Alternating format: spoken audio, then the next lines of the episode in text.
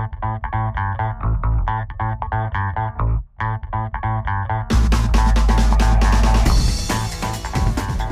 back to the Pitch Pod. Hopefully, everyone out there is doing well.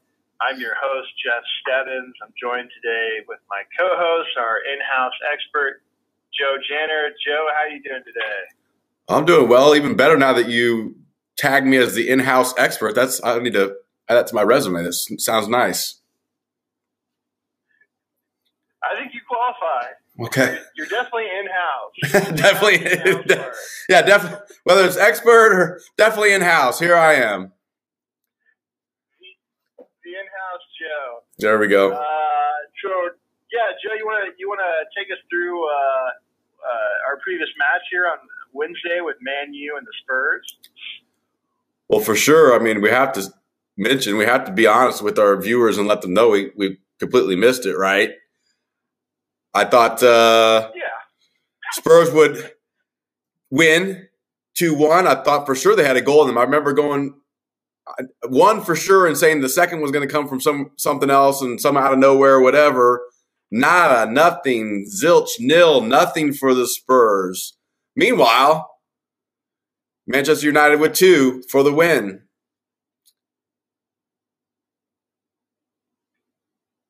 Yeah, exactly. I, and I and I predicted a one-one uh, draw uh, for that match, and and like you said, Man U all the way. The first goal by Fred, that was pretty interesting. What's your take on it? Well, maybe that was the from out of nowhere type of uh, goal that I'd foreseen in a sense. Didn't necessarily come from Spurs, but and I'm harsh on the guy. I mean, it may not be my first selection. I don't know again what what he does in training or where he is within the depth chart, but I know he features a lot more than I think most even would feel like it would be necessary. But I mean, then he has these moments here where, again, out of nowhere, puts himself in a scoring position and pulls the trigger, shoots, and scores. So early in that first half, that sets the tone. I mean, when you come out, score early in that second half, that's that's something else. That that completely changed whatever Spurs were set up to do or whatever they had talked about at the half and wanted to make happen. When when you let the opposition score that early on into that second half, you're going, well, wait a minute, now what? In a sense, so that's that was a big goal. Yeah, it was. Yeah, absolutely. Uh, a is a goal. Now it did ricochet off the defensive zone player and, and perfectly went into that side netting. So there was some luck involved, but I always, when I was coaching, encourage my players. It's better to take a shot. You never know; it's going to bounce off this post, off this player, ricochet. Someone can pick up the trash. You never know. So just take a shot instead of wasting the possession and just hanging on too long. So a goal is a goal at the end of the day. Uh, and I, I thought the Spurs goalkeeper, I thought he did pretty outstanding. I know it was a two, two zero match, but man, the quality of the saves that he was getting all game, I feel like the score easily could have been 4 4 0, really, if he was having an average day. Oh, uh, that's the thing with him. He he doesn't have too many just average days. He does perform at the highest level pretty consistently, and I think he's very reliable for that team. And yeah, but like you said, it could, it could have been there could have been more than two.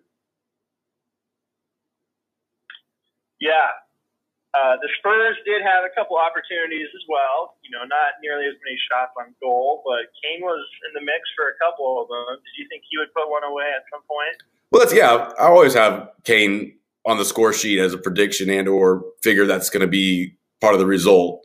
And I think that's the way the Spurs are set up too. A little bit, I wouldn't say over dependent on it, but that's kind of their game. More so set up to counter, find Kane in dangerous positions when he's there and he's in the box. He does have a tendency to finish, and that's his role, and that's what he does.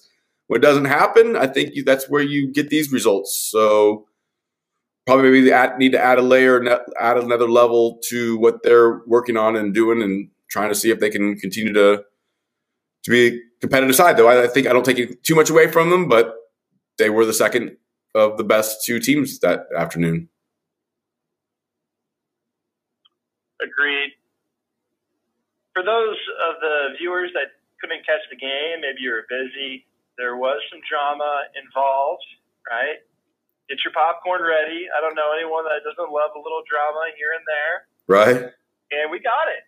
We got it. So, Joe, you want to tell the viewers what they missed if, if they didn't see the end of the game there and kind of how that played out with Ronaldo?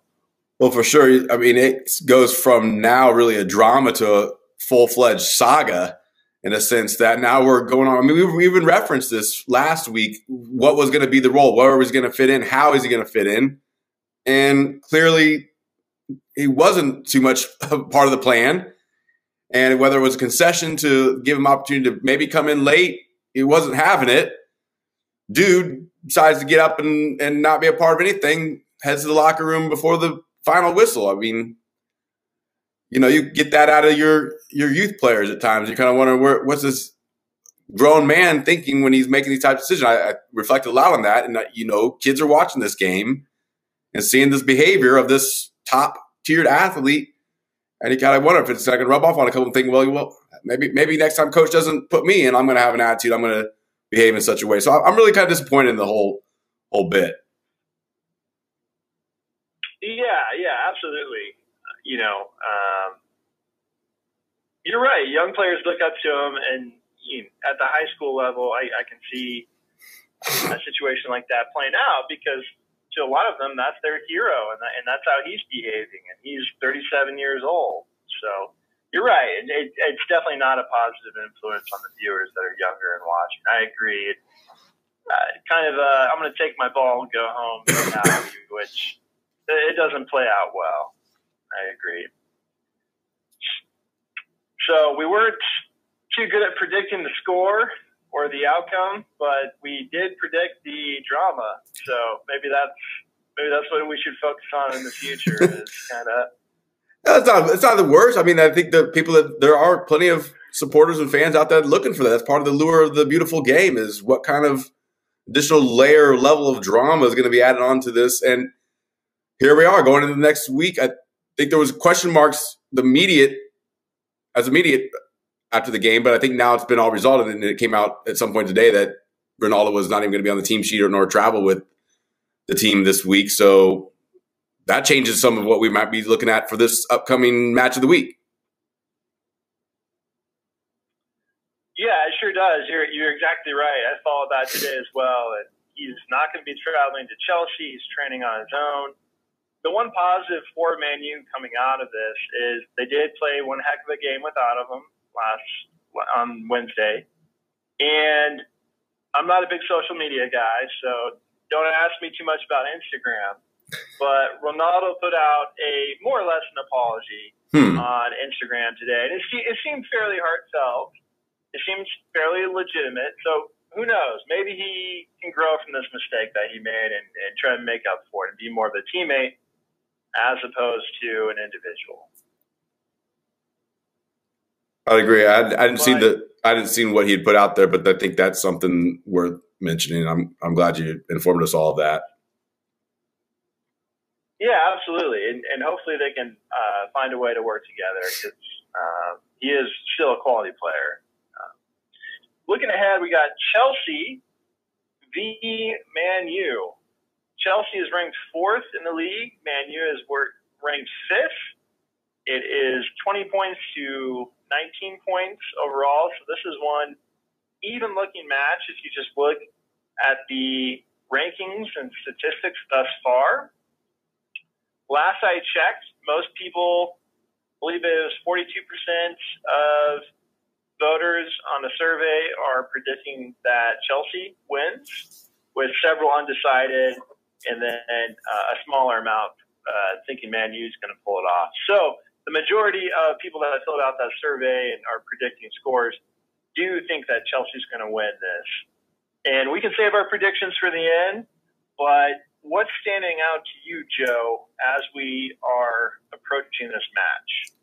Well, for me, it's the fact that I think Chelsea's an unpredictable side. I don't know that anybody can anticipate and plan exactly what how they're going to be set up, where they're going to be looking to really exploit their opposition, in some sense, I think that provides an advantage that it's that little bit of a mystery, if you will, knowing that they're going to perform well, knowing that the expectations are high with what they do. I even had caught a rare conversation where they had interviewed both managers in the Brentford and Chelsea previous match, and they talked about how it was a characteristic of Chelsea to be really unpredictable in the sense of lining up in a little bit different way. But the Graham Potter, manager of Chelsea, did suggest that that was still something that was intentional in the sense that they still had an, a direction, they still had a system that they're playing with, whether whether it was a certain formation they played in. So I think for me, that's one thing that stands out: the fact that Chelsea do have a little bit more flexibility and or means to go about setting up in a few different ways that provides a challenge for an opposition to really prepare for what they're going to see and who's going to be on the lineup and how it's going to be how it's going to set up and exactly what their objectives are going to look like as they go through the match. So I think for me, that does provide an advantage for Chelsea. Yeah, are you happy with how Graham Potter's managing the team thus far? Well, I think so. I mean, it was, it was almost a seamless transition in a sense. So on that merit, I think that he's done well to to make this happen. I mean, I, have got to imagine not having heard too much from him after the last match is probably disappointing. You would figure Chelsea would, as a better side, should have probably won, not getting too far into the performance and everything, but in terms of where they are and what they're doing, uh, it looks like the, I mean the ship didn't take a step down or didn't to the left or right, whatever. It looks like they're like smooth sailing as they continue to go on about proving themselves as a top four side. Yeah, Chelsea's having a solid solid season. Absolutely, I agree, and, and Potter's doing well. They've been plagued with some injuries.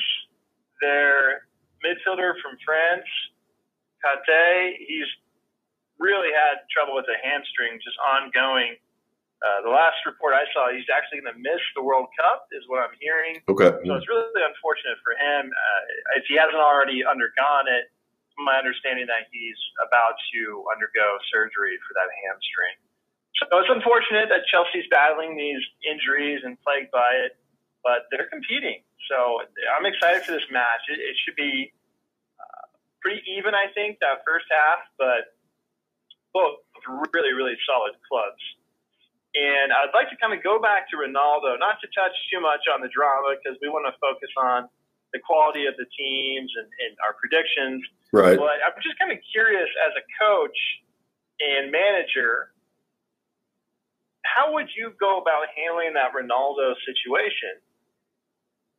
And do you think do you think that is kind of impacting the mindset of the rest of Man U, the team going into this Chelsea match? Is that going to impact them at all, or are they going to be professionals and, and just be about their business? What's what's your take on that? Well, as far as what you see, it does lend itself to seemingly being reactive and or trying to be corrective in a sense of what they had to work with. I think that Ten Hag had to have known going into this what he was going to be working with it, it, maybe even seemingly looks like as to a point that it wasn't maybe expectations weren't outlined clearly whether that's a, a, conversation between the manager and the player the manager and the player and and the sporting director and those others on the board and everybody all involved. Because i think we all see what initially the cristiano ronaldo signing was about. It's a draw. It brings people in. It's merchandise to sell. They're looking at the pounds. They're thinking about that type of aspect of what it adds to manchester united maybe short sightedly are not looking at what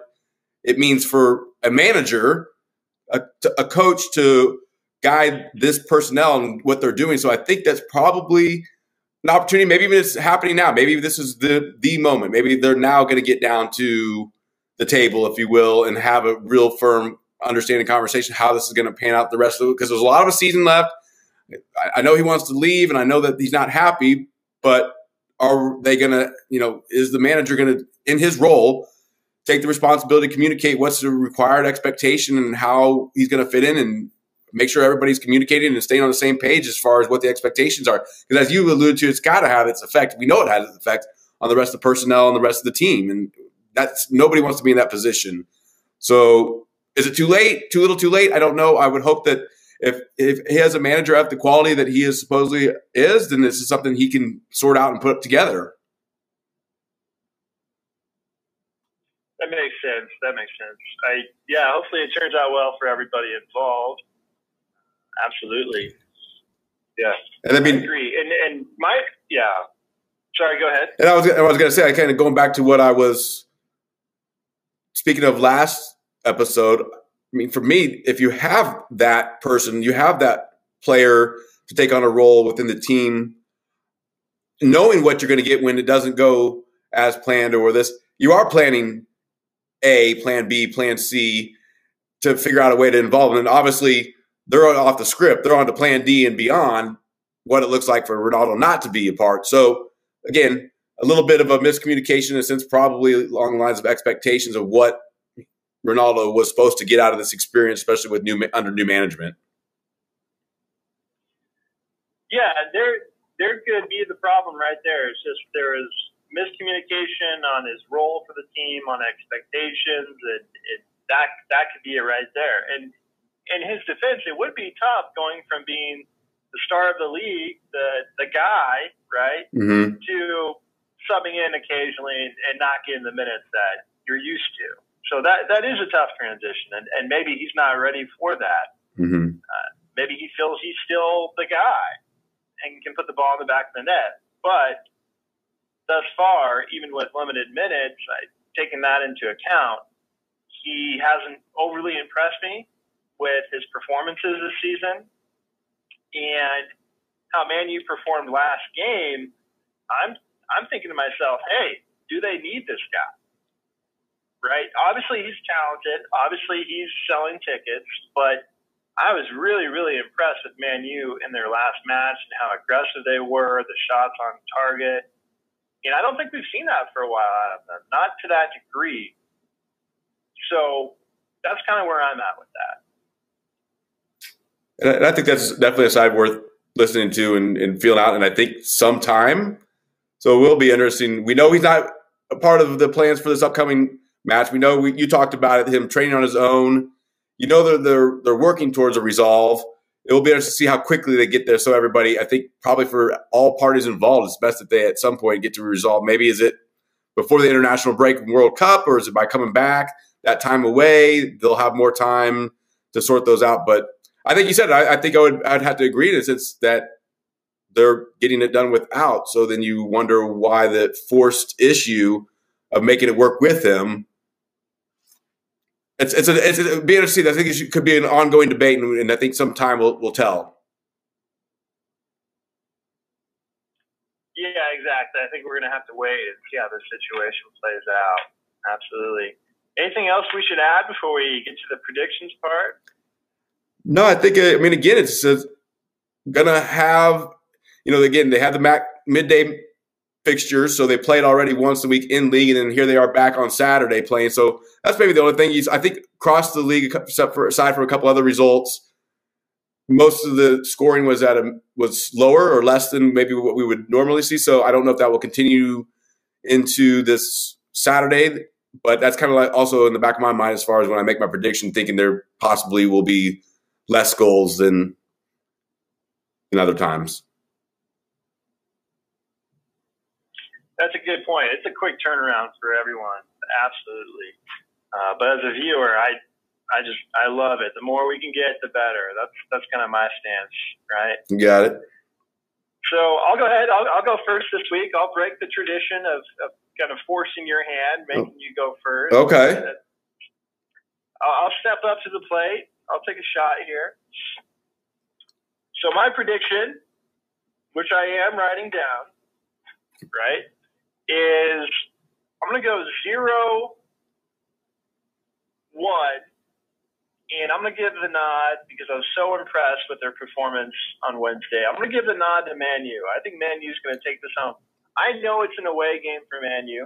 I know there's drama around their star player and, and and this and that with Ronaldo. But I think they're going to come into this with some momentum. So I'm going to go 0 1 and give them a nod to Man U. I think they're going to take this one.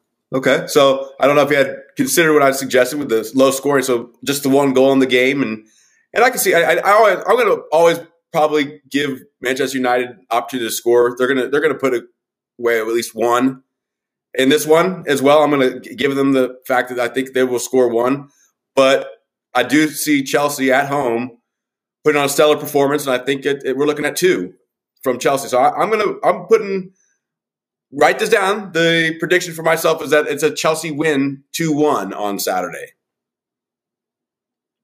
Two one Chelsea. Mm-hmm. I am making note of that prediction and writing that down. Two one Chelsea. From the in-house expert. yes. Well, all I know is this: we're going to have a great game ahead on Saturday at Chelsea. Two top teams of the Premier League that are just really hitting their stride. So I'm super excited about it. I can't wait to sit down and watch this match. Same here. I think it's going to be par for the course in terms of entertainment and, and all that we could be excited about as far as a sporting competition and looking forward to it myself. Yeah. So thank you everybody for joining us for another episode of the Pitch Pod. We can't wait to put out some new material for you next week. Uh, please like, subscribe, and we'll see you next time. As always, keep pitching out there. In a game, the round ball around posts, anything can happen.